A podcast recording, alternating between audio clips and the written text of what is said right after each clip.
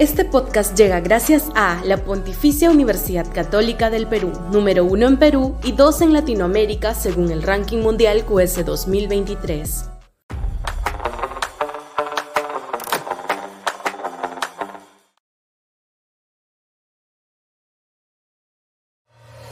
Sudaca, Perú. Buen periodismo. Violencia contra la prensa. Y es hora de que el Ministerio Público y la Policía tomen cartas en el asunto respecto de las continuas agresiones por parte de organizaciones ultraderechistas que viene sufriendo el IDL en las puertas de su propio local o en las viviendas de algunos de sus miembros. El IDL tiene una foja de servicios de aporte al país absolutamente innegable. Genera debate, polemiza y confronta, apuntalando con su actividad el desarrollo institucional de la democracia. Obviamente se puede discrepar de la línea ideológica del IDL, no solo de la periodística o institucional.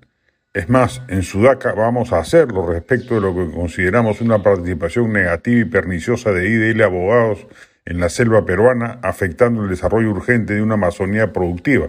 Preparamos informes al respecto.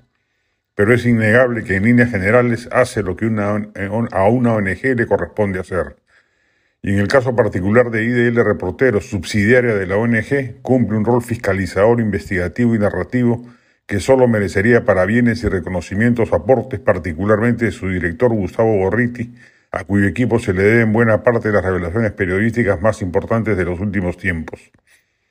No es admisible por ello que se permite impunemente ataques de grupos como la Resistencia, correctamente bautizada como la Pestilencia, que colindan con el delito flagrante y que cuentan, sin embargo, con la complicidad de los organismos públicos llamados a ponerle coto a la violencia, difamación e intentos de intimidación del que son autores recurrentes y obsesivos.